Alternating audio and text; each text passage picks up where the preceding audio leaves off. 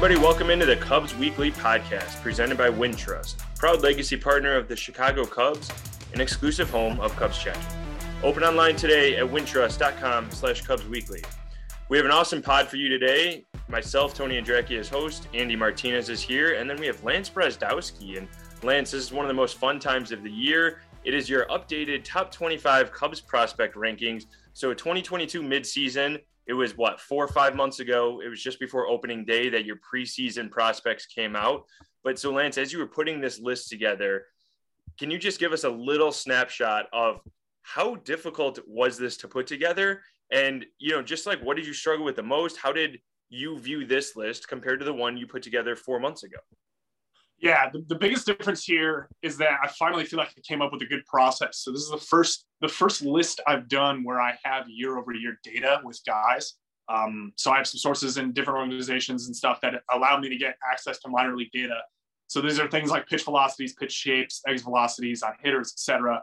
And for me, I've really valued that stuff because I think I've gotten a better understanding of there's how to interpret it on the player development side and contextualize it also is very important because you're not going to run into like major league exit velocities in class A Myrtle Beach, for example. But it's the first list I did where year over year I was able to see differences and really start to understand trajectory and development of certain prospects, understand, you know, repertoire changes, usage changes, velocity changes, and really bake that into the rankings. Um, and it's not drastically different, which makes me think that my prior process was decently good. But I really like the process I have in place now.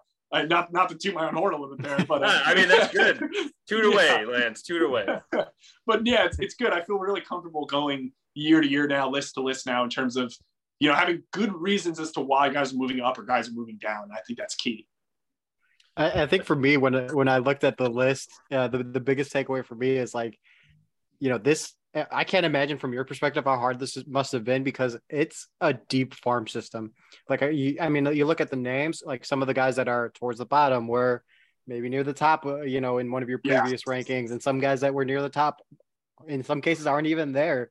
Um, the how tough was it to kind of not only, you know, I mean, it's it was pretty clear, you know, Brennen Davis number one, but then to just kind of put them in order after that. Uh, and what's that, you know, pro- like how long, how how late are you up trying to trying to figure that out? I, I like sleep. I, I, tend to try to get my sleep because it, help, it, helps me mentally process things. But no, I, I feel like I feel like it it helps to have a deeper system in some ways because you can fill out 25.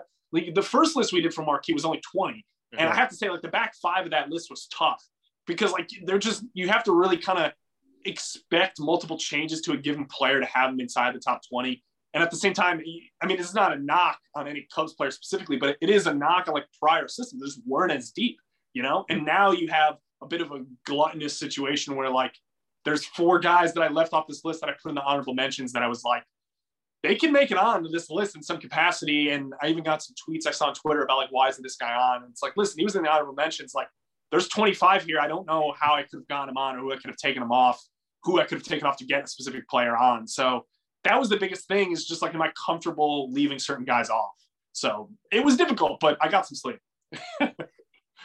Lance, I'll uh, I'll toot your horn a little bit here. I, I always enjoy reading your your rankings, you know, and obviously there are some awesome ones out there as well. You know, I know Jim Callis does a great yep. job for MLB Pipeline, friend of the network and podcast as well. Um, but what I love about yours is just like how many people you talk to, and I know that you kind of like run the list to some extent by people with the Cubs. And so like it's yep. very cool to like hear the kind of the internal and external view of the Cubs system. But Lance, just in your opinion, from talking to all of those people, how do you kind of view this system? Because you just talked about the depth and and everything else, but like you know, I think we've seen an influx of guys, but just overall, like you know, there's the some elite talent at the top, but also like really deep guys. So like, just how do you look at this snapshot? Not even necessarily 25, but just the system as a whole. Yeah, I, I view the system very dense rather than top heavy. I think to think of a top heavy system would be to think of like the Arizona Diamondbacks, where they have two-ish, three-ish players. Corbin Carroll's this outfielder who's good. Druw Jones, obviously, their their top five pick this year in the most recent draft, are like elite special talents, and then they kind of have a gap and not much depth. And the Cubs are, I don't want to say the inverse of that, but the Cubs have a lot more like guys in the middle who I think project as either utility or major league average players, even maybe slightly above, a lot of density in there, which I think is good for the most part in terms of being able to eventually push to the major leagues a lot of guys to make an impact as opposed to one star player that you're building an entire team around. So that's the difference to me, I think, between maybe the Cubs system and some of the other systems. Even like the Pirates in the division, they have, I think, more of a top heavy system than a deep system where they have like a variety of guys. Quinn Priester's a pitcher, righty's good. Um, Oneil Cruz, obviously, we've seen up the major league level. Even Brian Hayes, who graduated, they have like a couple of these cornerstone guys and then not much depth behind them. Whereas I think the Cubs are in this very unique balance of a lot of depth in like this 18 to 12 tier of prospect on the list, where it's like these guys are good and it's been it's a better chunk of the middle list than I think if you compare to any other list. And this is backed up by Fangraphs, who does system rankings very systematically, where they attach a dollar value to each class of prospect. And I think for the major league average prospect level, according to Fangraphs, the Cubs have the most major league average future prospects of any team and they're top five in terms of the value of the farm system. So I think that's probably the best way to, you know, very quickly uh, analyze where they are as a system. And that's something that's really valuable, right? Like you think about it, and, and you know, your gut reaction might be like, "Oh, well, there's no superstar, there's no, you know, like there's no Mike Trout coming," but that's not necessarily a bad thing, right? When you look at some teams who like, like I, I look inside the division, you look at the Cardinals, who it seems like every year it's like, Oh, oh, Brendan Donovan, you never heard of him, but here he comes and he's an NL Rookie of the Year candidate. Yep. The Dodgers every year they seemingly bring up a new guy that you know that's there. There's still a ton of value there, right? Like it's it's not something to like look down upon by any means. Yeah, I think that's a good point, Andy. And I, I think in talking to other people and even other sports, in something as risky as projecting prospects, I think most organizations would prefer having multiple shots, multiple lottery tickets of sorts, rather than one stab and one lottery ticket such that you need that guy to convert to have any value in your system. And I, I, that's just a, a broad brushstroke. And I think it's something that Cubs applied to the draft this year too, with Cade Horton going seven overall and then signing Jackson Ferris overslot in the second uh, second round after the competitive balance round. I think they really viewed the draft as like a portfolio. Like we are picking multiple players such that we're mitigating risk and getting potentially three or four guys we think will pop as opposed to you know, paying a ton of money for one guy and then having the rest of the draft not really be something that they're super gung ho about, especially with arms, the rate at which they fall off high school arms and stuff. It's just most people will tell you that you need multiple shots. And I think that that's reflected in the cup system. Yeah. And I think one of the things too, to both of your guys' points is like the depth is important. And just to kind of contextualize it, when the Cubs had all these top prospects coming up, you know, Anthony Rizzo was the first, but then Kris Bryant, Addison Russell, Jorge Soler, Javi Baez, like a lot of these guys, and Ian Happ and Schwarber, it, it, was a pretty top heavy system. They had, you know, the the top six to ten guys at any point. They were all really high on the national rankings, and everything else. But that was a little bit of their quote unquote downfall. There was a little bit of the issues of the system is after that, especially with pitching, they didn't have that wave of guys that was coming in. And so they had to supplement the big league pitching staff with a lot of free agents, spend a lot of money. And now we're seeing a little bit of a difference. We're seeing Justin Steele and Keegan Thompson, you know, a little bit old on the older side, but they're coming up and having great impact and a lot of relievers. And Lance, I know um, just overall, like looking at the pitching depth, and you touched on a couple of those guys, Cade Horton, Jackson Ferris, but also what the Cubs did at the trade deadline to acquire even more pitching. How how much stronger do you think the pitching is in this system than it was like a year ago at this time, or even let's say like just before last year's draft, just before adding Jordan Wicks? I know your favorite guy in this system. Yeah. Like, how much is difference does this pitching look now than it was a year ago? It's it's completely different. Yeah. Again, as you said, that's based off a variety of of periods of time where they've acquired players. Jordan Wicks, 2021 draft, this draft, two t- top pitching prospects right off the bat really high upside guy, Nazier Mulé, who was not on the list, but he's a guy I think could pop eventually. Hard, super hard throwing guy, power slider. Um, ben Brown acquired for David Robertson, Hayden Wesneski, Scott Effross. Like these are all guys I have inside the top 15. And then even just outside that, Daniel Palencia acquired in the Andrew Chafin trade. Um, he's an electric arm that they internally rave about. I don't exactly know if I see him as a starter long term, but I have him ranked kind of as a balance between the two. I'd love to see him as a starter. I think that'd be a super dynamic profile. Caleb Kilian, back half of the top 10. Uh, I think I have him at 14, acquired the Kris Bryant trade. Like, I, yeah, in the last two years, I think nearly every single pitcher on the list, uh, you correct me if I'm wrong here, is acquired in the last two years. I'm probably maybe missing Ryan Jensen. Ryan Jensen. Yeah. Kohl Franklin. Yeah. And, and that's a great one. Ryan Jensen's a guy that went on the dev list, development list, where you kind of pull him out of game action and he goes down to Arizona and works on specific things without having to worry about getting outs, which often complicates your ability to actually develop a player. Um, and he completely changed who he is. I was had him falling off the lift, list, and then I saw some of the data after the development list. Him, exceptional prospect. Like he's back on my radar entirely. I think every the industry as a whole is slow to accept what he's doing. He's up to 100. He's got like six pitches he's legitimately throwing. I honestly think it's one of the deepest repertoires in the system. It's just I don't exactly know if he's like a starter again. Like that's the worry with a lot of those guys in that 15 through 20 window, 23 window with Kohl Franklin and such. But Jensen's a great example. Like even though he was prior regime's pick, you know, now he's in the system and they're doing a ton with him to make him better. And that's just a testament to the Cubs pitching development. Yeah, and one thing real quick too, um, I forget if I mentioned it earlier, but like for Lance's entire list, head to marqueesportsnetwork.com.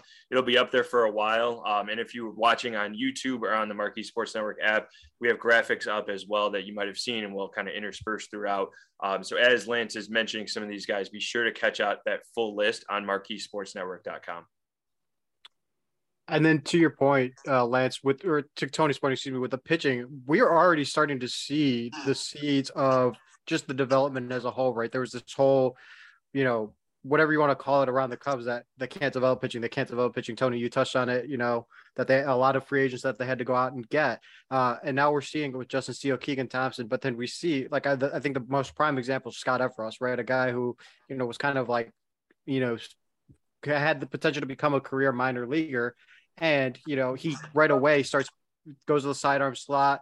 He becomes an effective reliever. He gets traded for Hayden Wesneski. How impressive are you, or how impressed are you, Lance, with just the the pitching infrastructure and their development as a whole?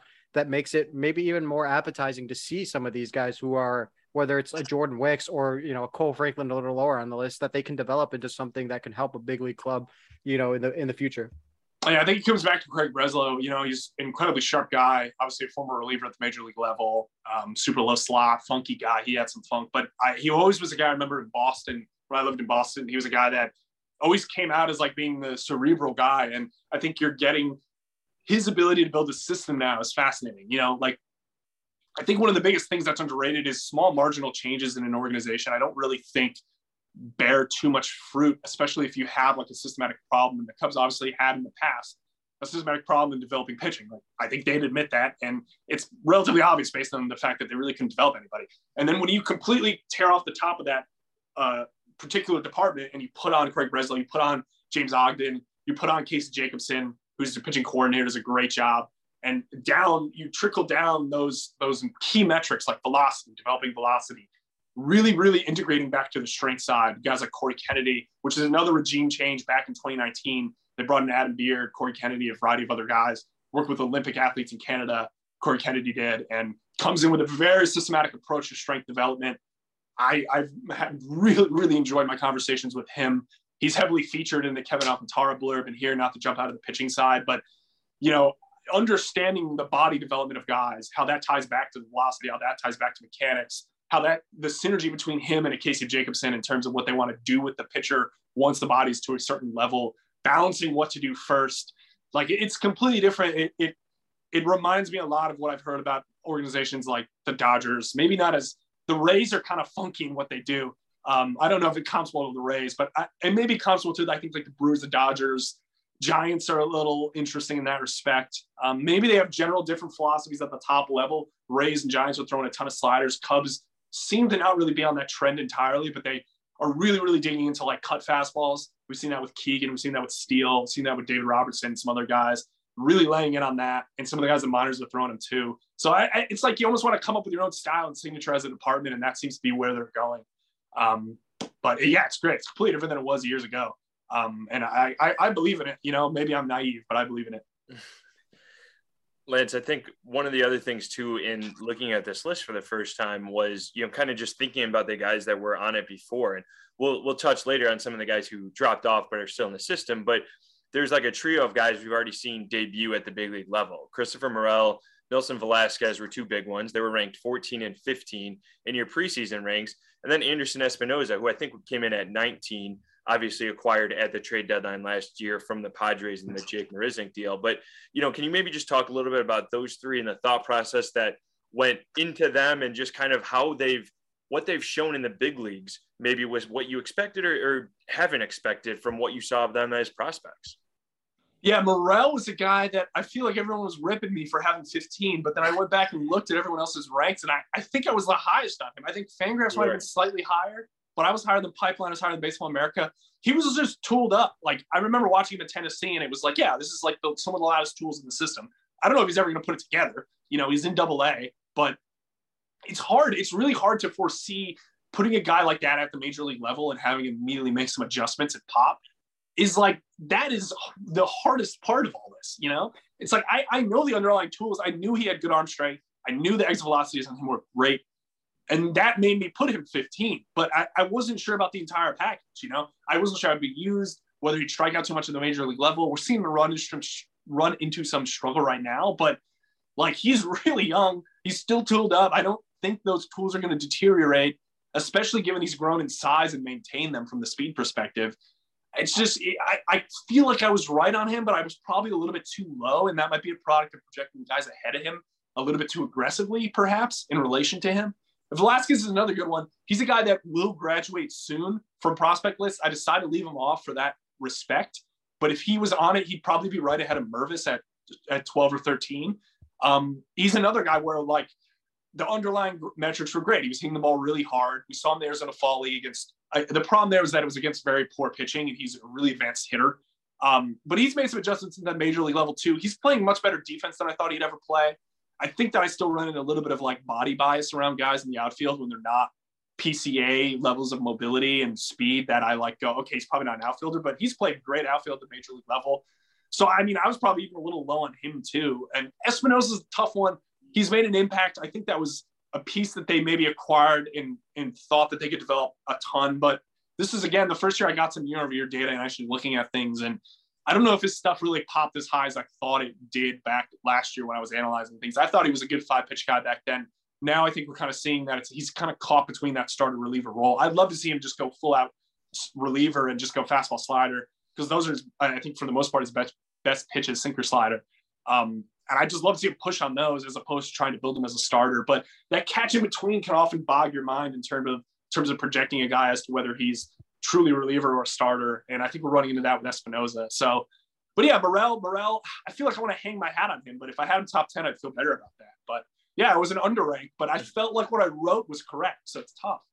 No, for sure. I think, and like you said, we've even seen the the ups and downs from him in the big league so far. You know, yeah. we've seen really everything everybody who maybe had a little bit of doubts or just were curious if it would pop at the big league level, we've seen that. We've also seen his skills translate yeah. and, and his tooled up nature, as you called it. So, um, yeah, I think that's that's definitely fascinating to kind of that revisionist history, that 2020, yeah. you know, hindsight look, and to see how they play out and how they impact the big league future, which I know is obviously a big thing for what fans want to want to hear about. But uh, Lance, we have plenty more with you coming up. We're going to take a quick break now with word from our sponsor.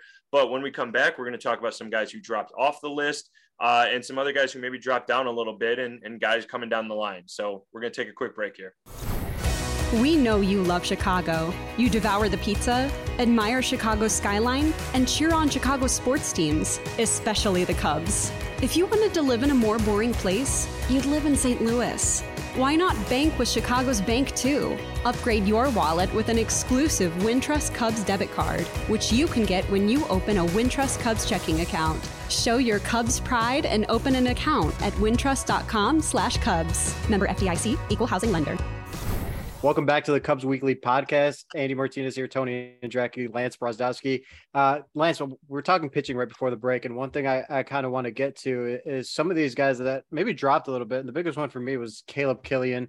Uh, when he was acquired, acquired last year, he was you know one of the top pitching prospects for for the for the Cubs that you ranked him. Now he's a little lower.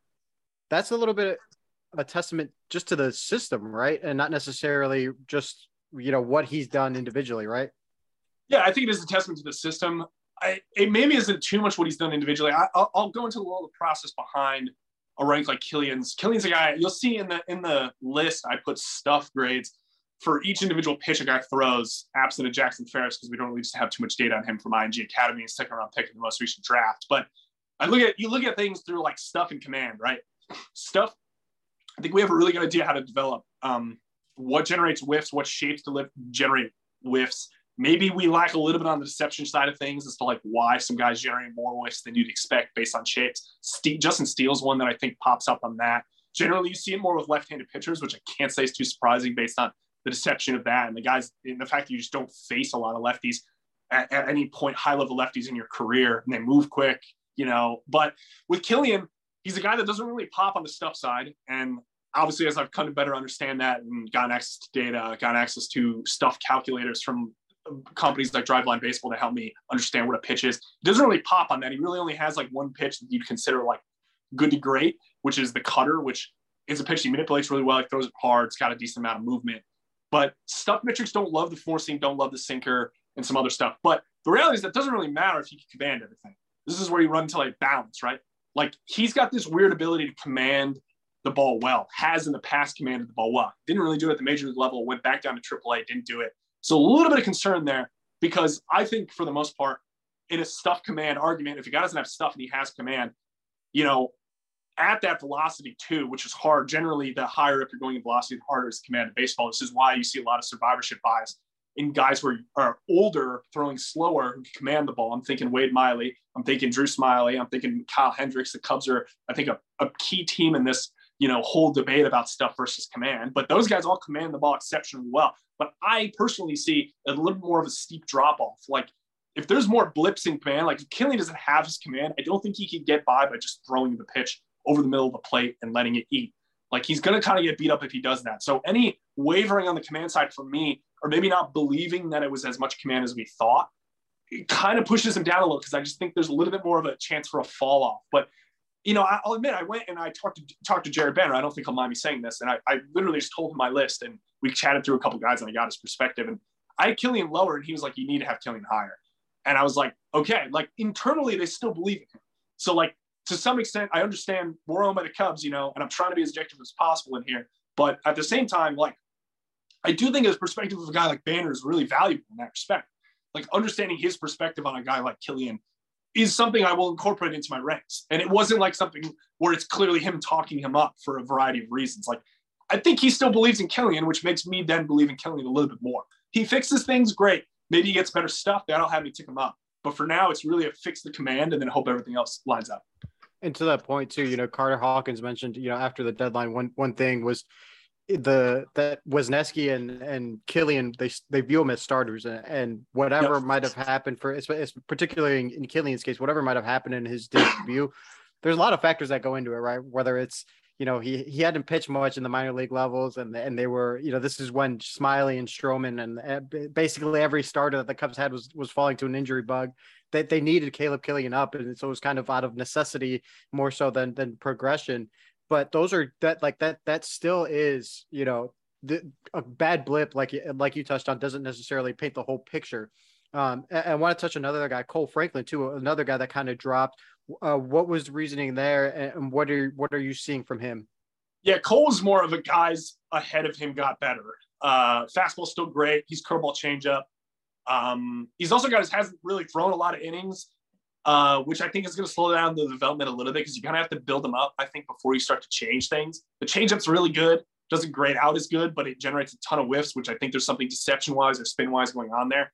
The curveball's good too, but I, I in the major league level, you just don't see a lot of curveballs as primary uh, primary secondary pitches, if that makes any sense. Like your primary breaking ball, you don't see a lot of guys throwing curveballs. So for me, it's like I know at some point they're probably going to get him into a cut or a slide of some kind. I'm almost making that assumption, but I think it's something that's going to take more time for them to get to because of the buildup they need to do on a guy like him. So I, I kind of am unchanged on him. It's just you have like five other pitchers now who I view higher. Palencia being one, Wesneski, Brown. Uh, oh, I'm missing Ferris Horton. Like you have to put those guys in above Franklin to me. So you just he just naturally falls down. I think that the Franklin rank is guys going ahead of him. Kilian is a little bit more of a reassessment on what I think of him as a prospect. But again, it's not it's not a knock on either guy. It's just the Cubs are stacked. They got a lot of guys that are relevant. Yeah, and I think too, all this stuff that we're talking about obviously impacts why some guys dropped off the list completely, and then other factors there. So you know, there's a group of four players I know that Reginald Preciado acquired in the Yu Darvish deal. He was 13 on your preseason list. Uh, Alexander Vizcaino acquired at the deadline last year, 18. He has yeah. been on the restricted list all year, so he has not pitched at all. That's obviously a huge reason. I, you know, I yes to pick words out of your mouth, but that's a big yep, reason. No, that's spot on. Uh, Christian Franklin, outfielder drafted a couple years ago um, at 20, and then Brailyn Marquez at 21. So I guess, you know, first up, I, I, think the two most interesting in their lands that I'm curious about it is Preciado. I know he was in consideration for this list too, but then Brailyn Marquez, he was a guy, he was the top pitching prospect in the system basically for a couple of years, but we haven't seen him pitch more than one game against the White Sox in 2020 really over the last three seasons. So like, you know, how, how do you evaluate that injury history for a guy like him? And then also just Preciado, like maybe what went into that and how difficult was it to, to leave him off of this top 25 list? Yeah, Preciado I had on at 23. And then in that conversation with Banner, he was like, you have to have Moises Ballesteros on this list.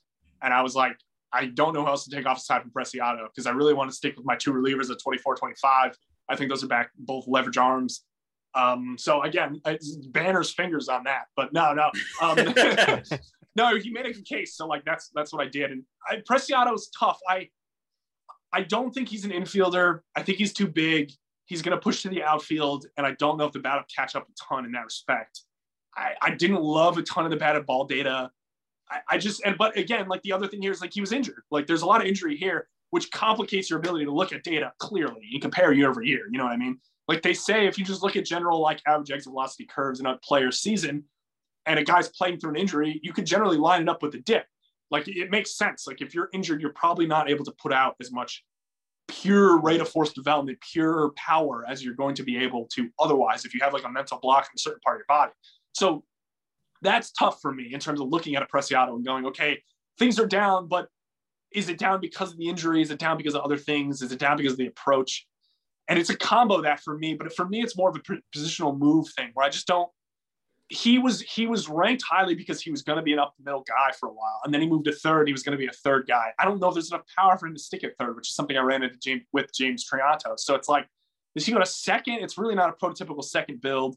So then it's like, okay, he probably ends up in the outfield, and then it's like, I don't really know if the floor there is great. So I kind of see him as like a, a like an Owen Caissie type, where he probably moves to first base DH, but I just don't know where the bat's going to go. Christian Franklin with the patellar tear, I actually really liked him that's that's another one where I think guys just came in above him that pushed him off. Where like I wouldn't be surprised if Franklin pops back onto this list. Um, Brailyn Marquez is a tough one. That's more of an injury buildup thing where like we have a really large sample now where he just hasn't been on the field, and I, I just don't know how to assess that, so I'm leaving him off. And Vizcaino is a tough one. Like he just hasn't pitched. He's been on the restricted list. That's he just falls off for me. I don't I don't know what to do with him. We haven't seen yeah. him in a while. I love this stuff when I when he was pitching, but I just I can't rank him right now on that. I'd rather rank someone else. I think I could, even if the prospect pedigree is a little lower. Maybe there's a little bit more variance, and we have a sample and some data that looks good on a guy like Franklin or Ballesteros, such that I'd rather put them there. And last, some guys that n- newly appeared, Matt Mervis, one of them, Ballesteros, another guy. Uh, what do you, what do you, what have you seen from them? Whether the data, people that you've talked to, what made them jump out? Matt Mervis in particular, I feel like you know, Matt Mervis, you were hearing him just mash, mash, mash on, on Twitter, especially. Like, it seemed like every other, seemed like every other day there was something new that he was doing, and, now we see him appear on the prospect list. Uh, what what have you seen from him, and what have you seen from from him and there specifically? Yeah, yeah, Mervis is definitely the pop up guy the year on the offensive side. It's I don't know if it's really light tower power in terms of the raw max X velo stuff, but it's really consistent power. I think he also has a kind of flat swing, which allows him to get the balls up in the zone. Um, I don't know what the upside is on him. I think I, I am a little aggressive on that rank in terms of assuming that like he's going to be an impact bat at the major league level because I think he's going to hit multiple kinds of pitching. I don't think he'll struggle as poorly versus lefties. It's legit power. And there's also a case on just the production side. Like if you produce for that long, there's a point at which you kind of have to be like, okay, there's something going on here. I think he might be a guy similar to Brennen Davis, where they're not going to destroy exit velocity leaderboards like Morel, but you know, Statcast has released a bunch of stuff around bat speed and attack angle and sweet spot data that help us understand hitters better than just like how hard to hit the ball. there's a lot of guys who don't hit the ball exceptionally hard that were really good hitters. The two that always jump to mind for me are Nolan Arenado and Christian Yelich. Arenado's had some exit spikes this year, but like those guys were like kind of average to slightly above, maybe in that just above average window of how hard they're hitting the ball, but really good abilities to put bat on ball. And I think that was where you run into with Mervis, um, where I kind of see him as like a 20, 25 homer guy, even if it's like a 240, 250 average. I think the approach is good enough where the OBP is high and he'll limit the King. So anytime you give me that combination of ability to understand the strike zone and power, it's like it kind of is almost automatic top 15 for me, um, which has kind of become the case with Canario now is way up there. Where I, I was high on him to start because the exit was so good, and now this approach thing for him is insane. But to get to your point on Moises Ballesteros, he's again Banner just said he's on the list, and I, I, he was in consideration. I just wasn't sure if he'd stick behind the dish at catcher. Banner's pretty confident in that from my conversation with him, uh, which I think everyone else is too. Um, so the key thing there for me to also, also jumping ahead to the Cubs offseason prospect development camp. They do this camp where they keep guys down there for four months, room and board, food, and it allows them to have real-time feedback on their body development primarily. So for those first two months, it's really like body comp changes. So Ballesteros is a guy that I think is going to come out in the best shape of his life next year. I'm assuming that in his rank to some extent. The approach is really good for the level two. Like it's really aggressive. You'll see a lot of these guys coming out in, as international free agents are very aggressive. I think that um, I don't know if it's a cultural thing. I'm not entirely sure. I don't want to make any assumptions here, but like those guys, like in showcase ball too, you swing a lot. Like you're not going to a showcase to walk. You're going to a showcase to show that you can hit the ball hard. And I think that bleeds into a lot of major league play. We saw this with Kevin Made last year, shortstop, and just just missed this list. He was so aggressive, and then finally this year, he chronic corrected his approach and started to hone in on his zone. Um, Ballesteros kind of already almost has that. He's really aggressive, but he's got good bat to ball and good power mix. Where if he sits behind the plate, even with a robo on, I think he's a guy that puts up together a decent offensive package. Where like if the framing isn't good, that's okay. Like in four years, we'll have a good idea of what they're doing with the robotic strike zone, and I think he's a guy that might really benefit from that. Um, so that's kind of why he jumped on to me. Um, I like him. He's a good player. Really quick, I want to follow up on the point you touched on. Like, how tough is that to balance when you see like the stuff, you see all the advanced data, but you there's there's just that guy that you know he's just he's just getting hits every single time. He's he's going two for three every single day, and you know the, the data might not back it up, saying it's too pretty. How do you, how tough is it to balance that? Especially when you look at some of these like eh, maybe guys in Class A, and uh, you know the pitching's not up to par. But like, how do you balance that? And when you're trying to build out these rankings, I think that the answer there is time. I think time corrects a lot of things, and it's a reason why Canario is so high because we have a stretch of time now where he's done the same thing. This isn't a week or two where he's his approach is now great. Um, and it also works in the inverse, right? Like Riley Martin is a guy who, at the beginning of the season, Andy, I remember us being like, he's Riley Martin's a lefty for South Bend right now. He's not starting. He's kind of in a multi-inning bullpen role. He was starting in Myrtle Beach, and he was like his strikeout rate was upwards of fifty percent. Yeah. But the underlying data there wasn't like this guy's the greatest pitching prospect on the team it was like it's good, but it's different. So I, I was concerned that just the hitters weren't good down there and they weren't understanding what he was throwing. So when he got promoted to high A, you saw a little bit of correction there. And again, that's just a, it's a time thing. And it's like obviously you could have all the time in the world and wait on this, and then in ten years be mm-hmm. like, let's do our 2022 prospect rankings and be completely accurate on them. So for me, it's more like I try not to overreact to things as quick. It's like I, I think the data does a really good job of checking you on that. It's like if a guy's running into ball, like I've seen a lot of ten, there's a lot of huge homer totals at Tennessee this year. Jake Slaughter, Jonathan Perlaza are two guys not on this list, but I think they both have 15 or more home runs. I think Perlaza has 20. And I, it, that's one of those things where like that power seems to be consistently coming from that level. Whereas I, I wonder if it's something with the ball or the park that's kind of inflating a little bit. And maybe it's inflating Canario a little bit, but for me, Canario, the approach is so good that I don't really care if it's inflating power. Um, so I, I just, I'm a little bit like, okay, like let's take more time. Let's see AAA. We've seen Mervis fall off slightly at AAA, but the underlying stuff's still really good there because the approach is good. So I, it's really time, man. It's really a time thing. It's like, can I wait? How long can I wait here to understand?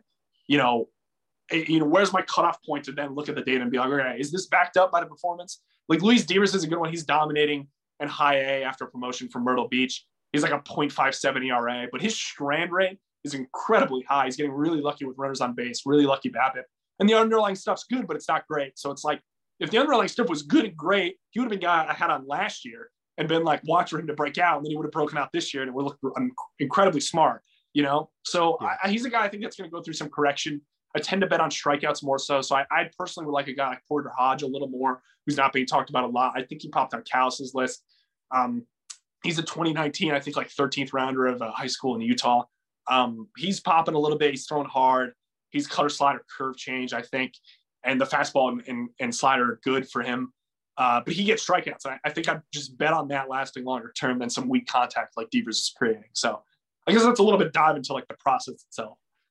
Plus, I mean, that's an awesome name. Porter Hodge is it's, it's a great, yeah. it's a great It's an all-star level name. Absolutely. Um, a great name. Lance, I, I, we talked a bit too just about pitching and and relievers like Scott Effross um, coming up through the system.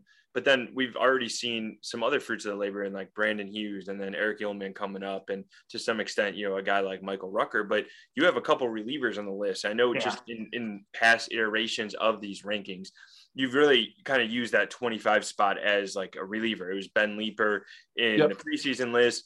Leeper's not on this year, but like um, Jeremiah Estrada is at 24 and then Zac Leigh at 25. So I'm just curious, like, one, maybe the mindset that went into having two guys, uh, and you touched on a little bit with the high leverage spot before, but like also just this wave of relievers coming up.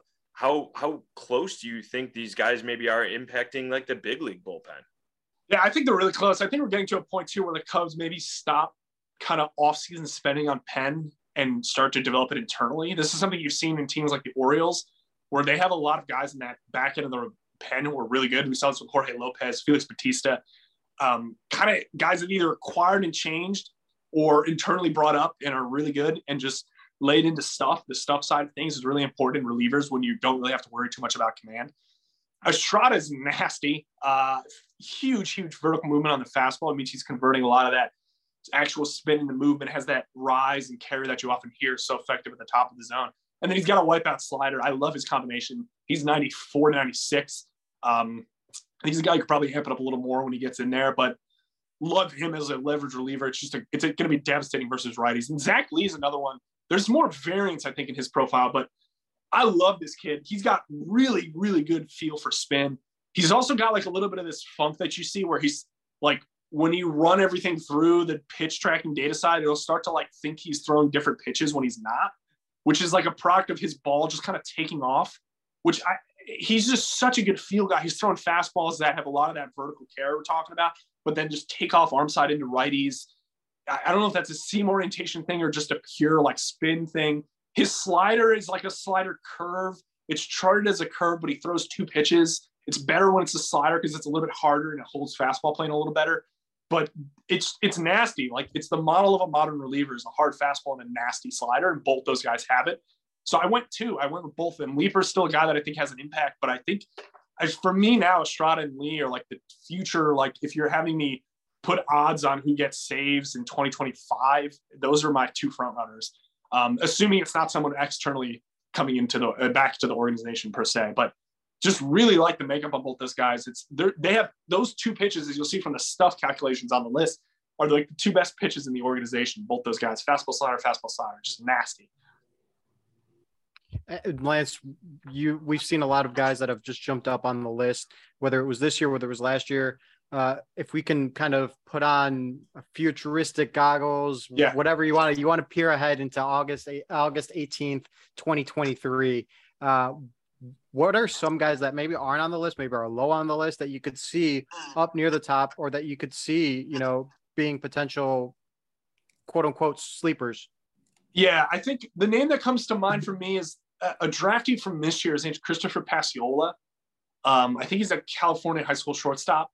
He internally was loved by the Cubs on the strength side, and I also just think in the department in every department. I think they got him in the third round or fourth round. I might be mixing that up, but he's a guy that like I think they were comping to the Red Sox first rounder who's picked in the back half of the 20, Mickey or Mikey Romero, I think his name is, who's also a shortstop. Um, they love this kid, and the quote I got that I think sticks out most is just he hasn't really been in the weight room. So if you assume any body adjustment this offseason, especially if he's a guy that stays at the prospect development camp, I think he's a guy that just comes out and maybe even looks a little Triantosy, where hopefully there's a little bit of pop, not looks Triantos but Triantos in terms of the performance, where they send him to Myrtle and he's really good off the bat, or they send him to AZL Complex League maybe early next year, spring in trucks, and he's popping everything. He's playing good short, and then all of a sudden you have another shortstop prospect that you kind of have to put on the list. It'd be probably an interesting debate between him and Made, especially as, if Made finishes off the season strong at high A and into next year looks good in that respect. On the pitching side, you know, there's multiple guys. This stuff's a little bit harder to project without like a little bit of inside info here uh, in terms of like what changes they're going to make. But the guy for me that I think could jump up and I love him is Drew Gray. He's coming off Tommy John surgery. I had him above Jackson Ferris, which is really in contrast to what Jim Callis has on his list, with Ferris being, I think, 10 or 11 on his. And I, I think Drew Gray being lower. But th- what Drew Gray did in the Arizona Complex League before he went down Tommy John was like like whoa. Like it was it was incredible. He had two pitches they were swinging and hitters were swinging and missing at more than 50% of the time which is astronomical. He caved and it's only like four innings but the reality is this pitch data stuff stabilizes very quickly. So you can see almost immediately the quality of the stuff and his quality of stuff was off the charts.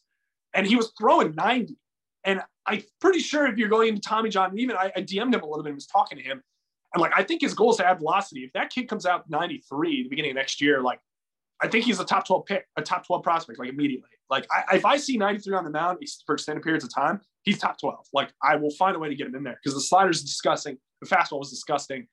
I, I, just think he's super high upside. It's got a really flat approach. He's funky from the left side. I just, I almost like him more than Ferris. And like, you're telling me he's going to get up to 93, 94. Like, man, that's so tantalizing from like a high upside development standpoint to me. Really quickly, I do want to say, uh, I, I I'm not going to let you off the hook saying you slid into his DMs. Like that's that's got to be highlighted on the podcast. That like that yeah. that that is not. We're not glossing over that. I, I, did. I did. I'll admit it.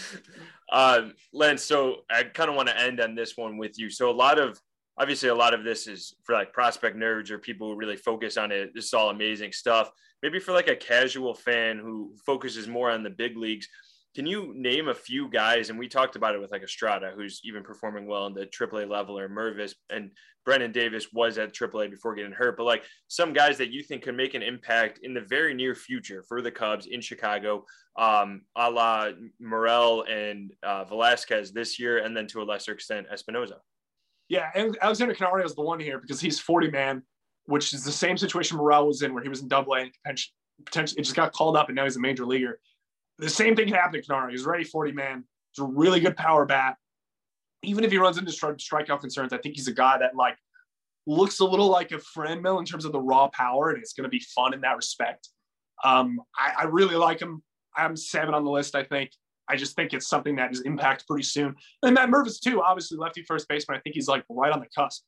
And then Jeremy Estrada too. I'd say those are my three. So Canario's an outfielder, Mervis the first baseman, and then your relievers to keep an eye on is Jeremy Estrada where like again, like I think he's going to be in the in the room for saves. Like it's just going to be the best stuff in the pen when it comes up. Like Rowan Wick is a guy who has really good stuff, but I think you have a large enough sample now where he's kind of caught in between. Like I think he's more of like a seventh or eighth inning guy rather than a closer, even though Rossi loves him.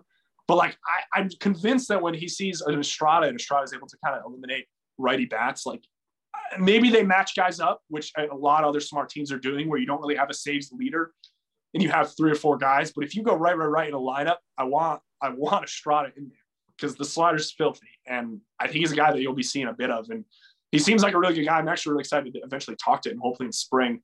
Um, he's another guy who's just slid into the DMs of Andy. So uh, I'm just sliding into the DMs, man. I got to get better info sometimes. Come on. No, you got to go right to the source. I hear you.